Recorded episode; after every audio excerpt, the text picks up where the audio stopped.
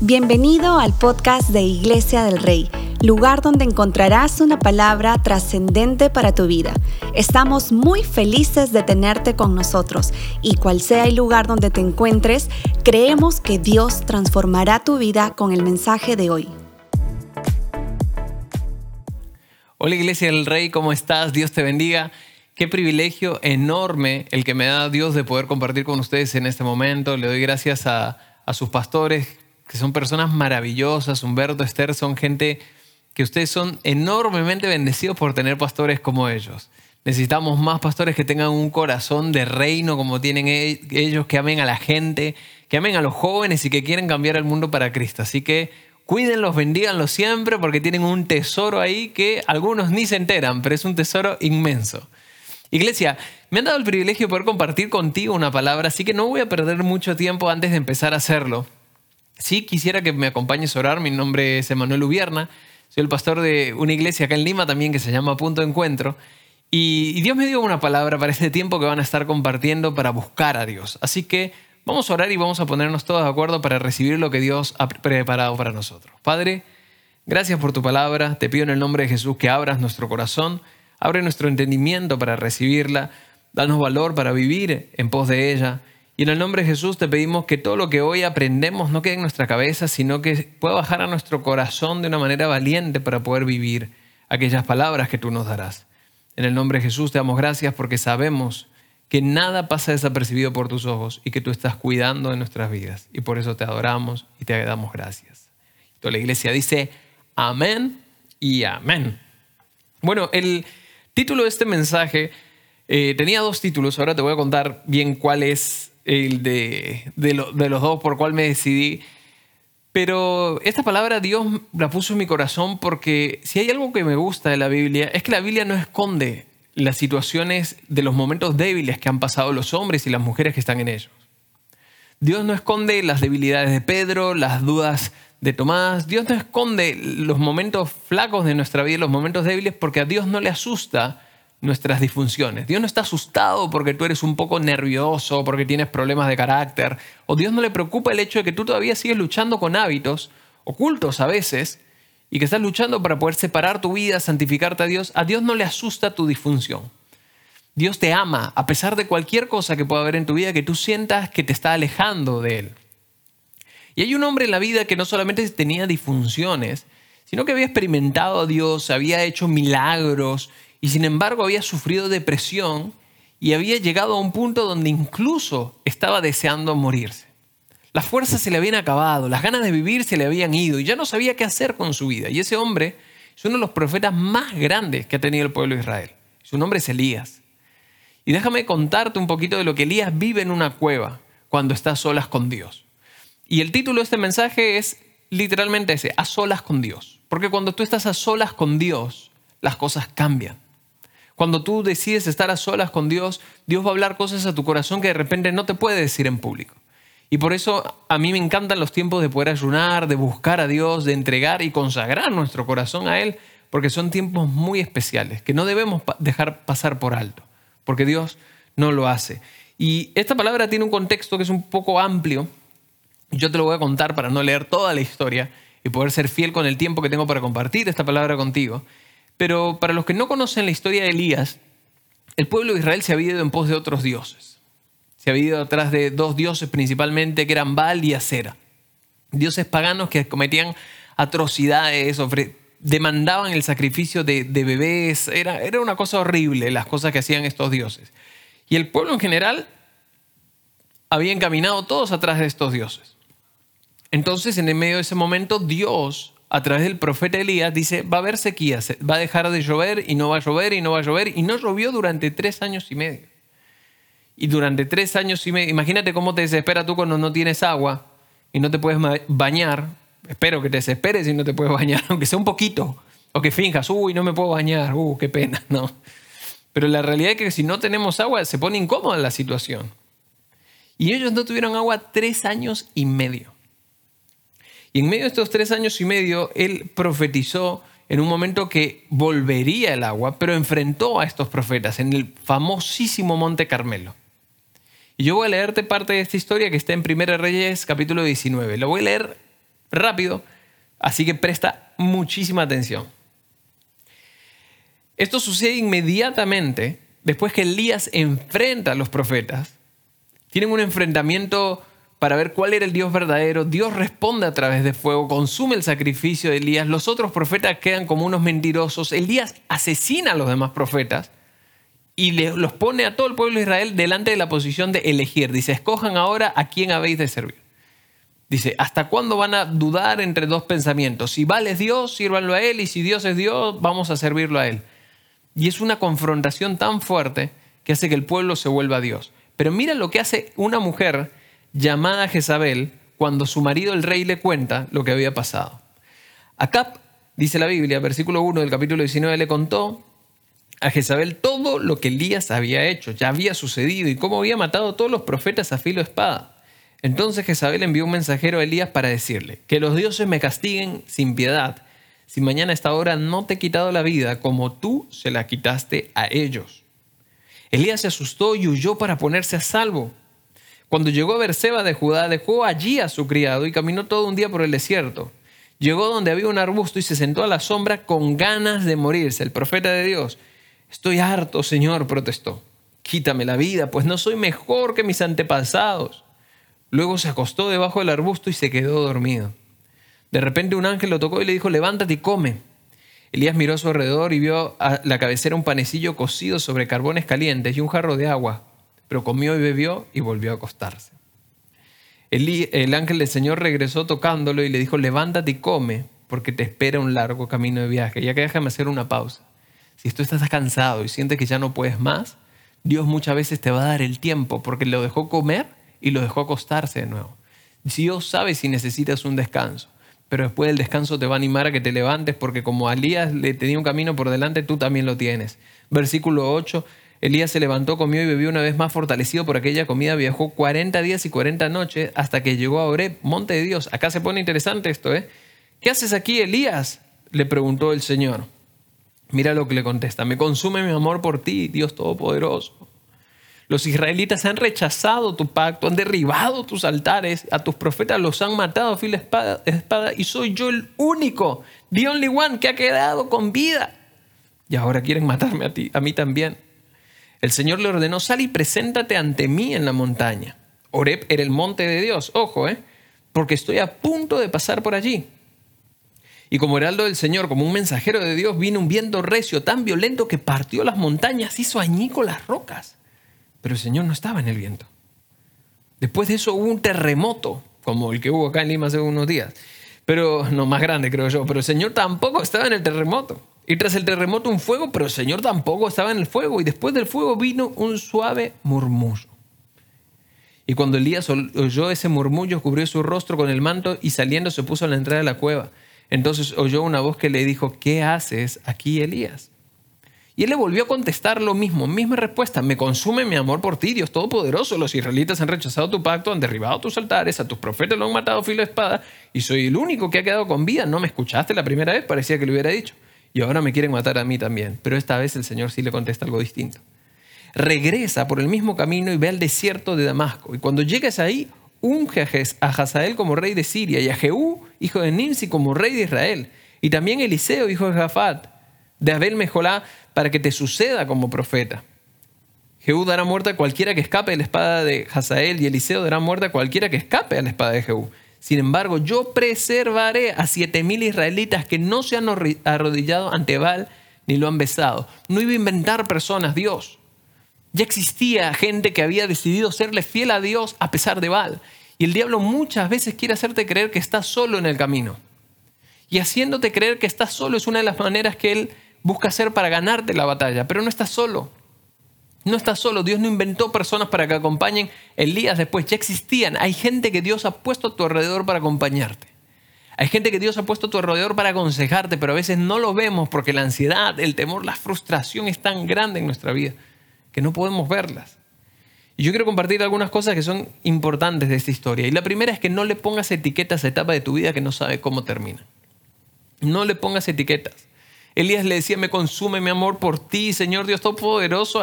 Rechazaron tu pacto, mataron a tus profetas, solo yo. Se puso la etiqueta, solo yo he quedado, no hay nadie más. Y yo te voy a decir algo. Yo tengo dos hijos, un hijo chiquitito que tiene un año y medio y un hijo un poco más grande que tiene seis años más, casi para siete, ya cumple ahora. Y mis hijos, no sé por qué, son medios violentos, les gusta jugar a las peleas. Entonces a veces se me tiran encima los dos. Eh, el otro parece que aprendió a caminar para atacarme nada más. Y empiezan a, jugar conmigo, se me tiran y quieren jugar a que me van a derribar. Y, es su diversión máxima. Pero de repente ellos no se dan cuenta que no lo pueden hacer porque yo peso mucho más que ellos, soy más fuerte que ellos y ellos son chiquititos. Son chiquitos de verdad. Y ellos me dicen, te vamos a derrotar, papá, y juegan, vamos, hermano, y se me vienen a, tirar, es su diversión. Y, lo que ellos quieren hacer, lo que ellos desean hacer, lo que realmente pueden llegar a hacer, son dos cosas diferentes. Jezabel se paró y le dijo, mañana te voy a matar y te voy a dejar igual que como tú dejaste a todos los profetas. Lo amenazó. Y el tipo aceptó esa amenaza en su corazón. Lo que la gente dice que te va a hacer, lo que la gente te puede hacer son dos cosas totalmente diferentes porque Dios está contigo. ¿Puedes creer eso? Dígame ahí en donde estés, créelo, recíbelo porque es así. Lo que la gente puede querer hacer con tu vida y lo que la gente puede llegar a hacer son dos cosas totalmente diferentes porque tú no eres huérfano, tú eres el hijo de Dios y Dios está de tu lado. Entonces, Jezabel no era tan grande no era tan grande y Elías no era tan chico como para que se asuste de esa manera. ¿Cuál era el problema? No era lo que eh, Jezabel dijo, fue lo que Elías creyó. No fue lo que ella dijo, sino fue lo que él dejó que entre en su corazón. Ten cuidado con lo que dejas entrar en tu corazón. No le pongas etiquetas a tu vida. No cierres capítulos en tu vida donde Dios no ha terminado aún. No eres un fracasado por haberte equivocado. No has fracasado por el hecho de que tu matrimonio no terminó como tú hubieras querido. Tu vida no se ha acabado por el hecho de que perdiste un trabajo, por el hecho de que cometiste un error, por el hecho de que pecaste. Tu vida no ha terminado porque mientras que hay vida hay esperanza. Quítales las etiquetas que el mundo ha querido poner sobre tu vida y empieza a vivir para Dios. Cuando nosotros nos despojamos de todas las etiquetas que tenemos, podemos empezar, número dos, a ser presente en el momento en el que estamos y necesitamos ser presentes en el momento que estamos. Elías estaba en el monte de Dios, que era el monte de Oreb, pero no se había presentado delante de Dios. Estaba escondido en una cueva. Y a veces tú llegas a tu casa cansado de trabajar, estás en un momento donde sí, hay una pandemia, hay dificultades, pero Dios quiere hablar cosas nuevas a tu vida, pero tú estás ausente. Cuando tú puedes empezar a ser presente en el lugar donde estás, cambia. Mira, yo nunca fui a Disney, no he ido a Disney nunca.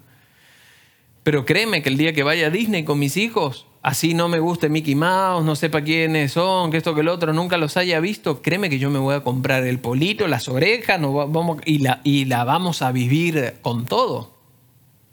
Porque si estás en Disney, ponte las orejas. No hay otra, es así. Pero nosotros a veces estamos en un lugar donde Dios ha permitido que estemos deseando estar en otro.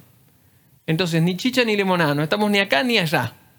Y lo que Dios quiere es que tú empieces a ser presente en los lugares importantes, sé presente en tu casa, delante de tu esposa, de tu familia, de tus hijos. No importa si estás cansado, ellos no tienen la culpa. Pasa tiempo con ellos, escúchalos, ríete, juega. Y el estar presente en el lugar donde Dios permite que estés va a recargar tus fuerzas mucho más de lo que te imaginas.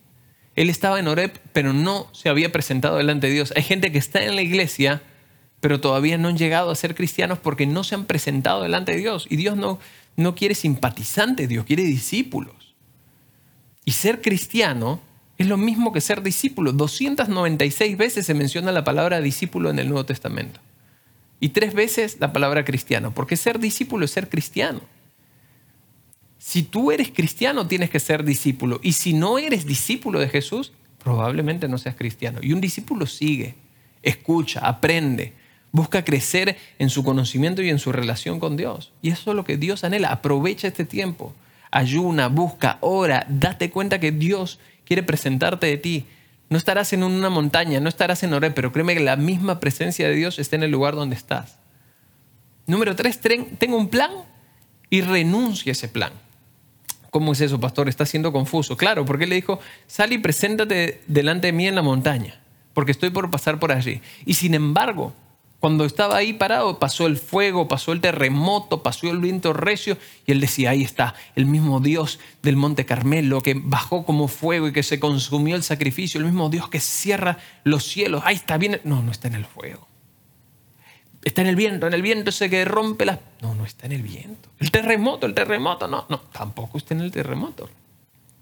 No puedes querer que Dios obre de una manera en tu vida, pero ¿qué vas a hacer cuando no lo haga como tú quieres? ¿Seguirás respetando el derecho de que Él es Dios? Porque cuando tú aprendes a escuchar a Dios, más allá del el propio ruido de nuestras predisposiciones, es que tenemos una revelación nueva. Es que nuestro corazón empieza a temblar delante de Dios y es un silencio, dice algunos historiadores dicen que era eh, ese, murmullo era como el, sonido del silencio.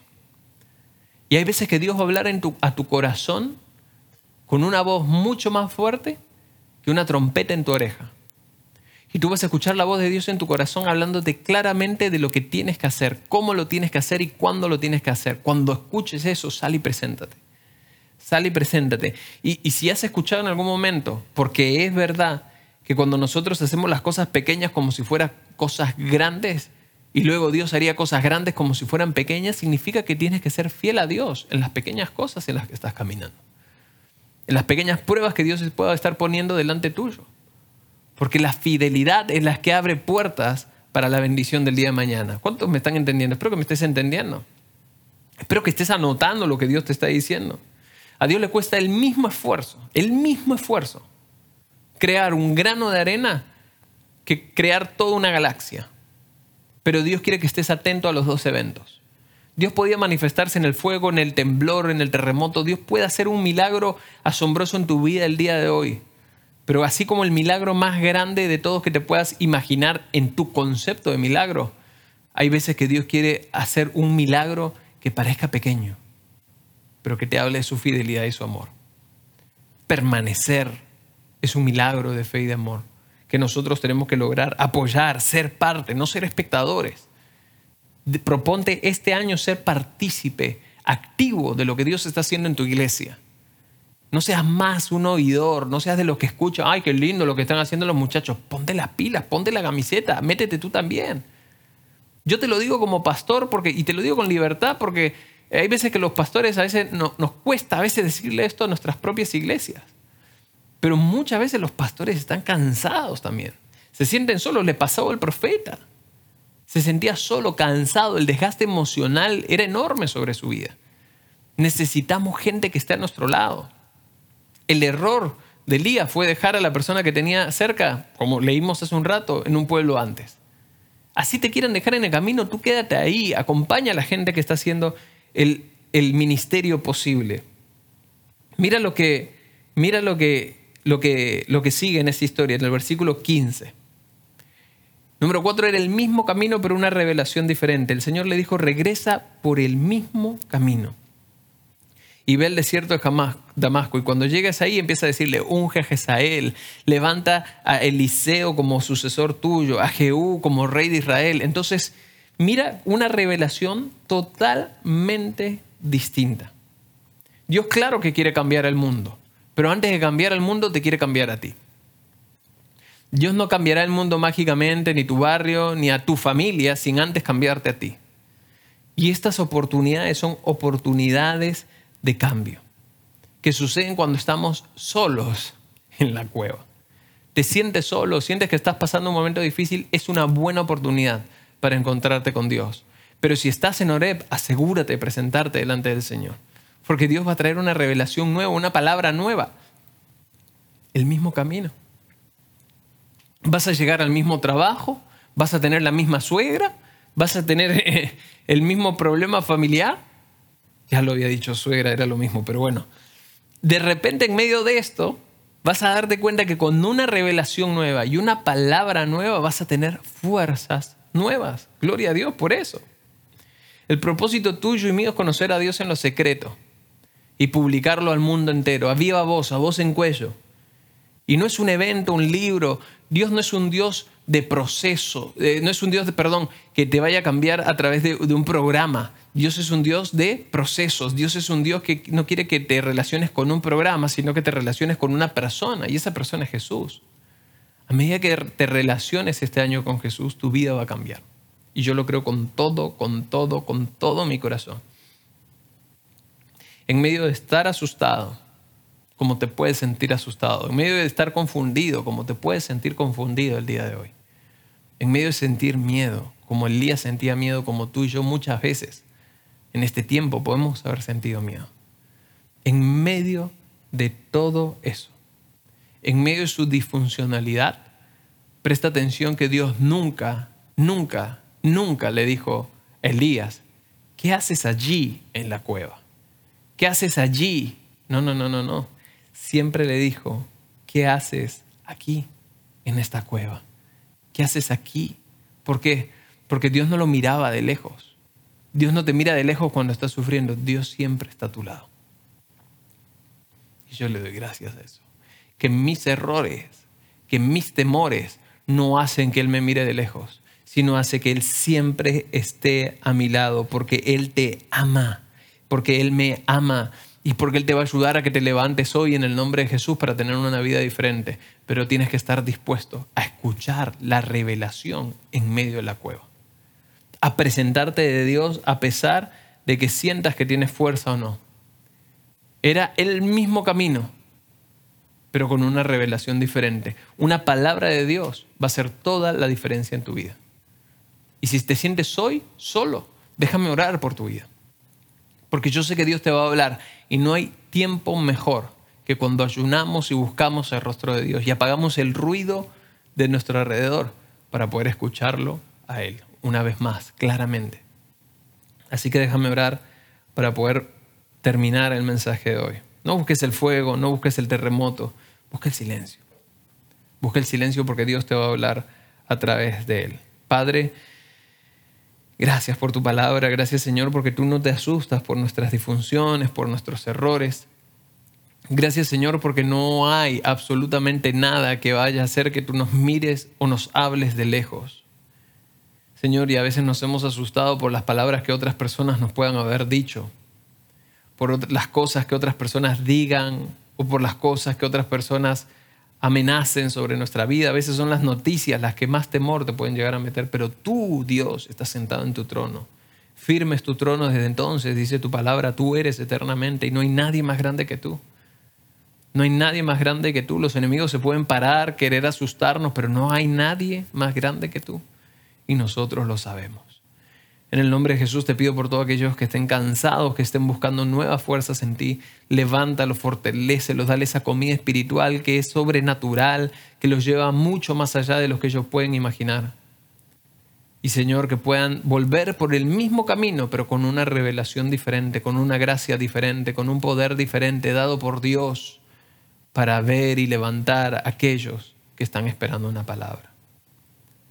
A veces hay tanta gente esperando que llegue el día con una palabra nueva y yo sé, Señor, que tú vas a levantar de este mensaje gente que va a venir con una palabra nueva para sus familias, con una carga diferente para su iglesia, para servir, para ser parte, para no ser oidores sino hacedores, para ser parte de un ejército y no una audiencia que cambia el mundo para Cristo. Yo los bendigo en el nombre de Jesús. Amén. Amén. Iglesia, Dios te bendiga. Gracias por acompañarme en estos minutos. Espero que Dios siga hablando a tu corazón y anímate. No estás solo en medio de la cueva. Gracias por conectarte hoy con nosotros. Si nos acompañaste en la última oración y aceptaste a Cristo en tu corazón, déjame decirte que esa es la mejor decisión que has tomado. Queremos celebrar contigo y ofrecerte algunas herramientas que te ayudarán en tus siguientes pasos. Puedes escribirnos a través de nuestras redes sociales y solicitar más información en nuestro correo informes Asegúrate de suscribirte y de compartir este podcast con tus amigos. Gracias por escucharnos. Ve y disfruta una nueva vida en Cristo.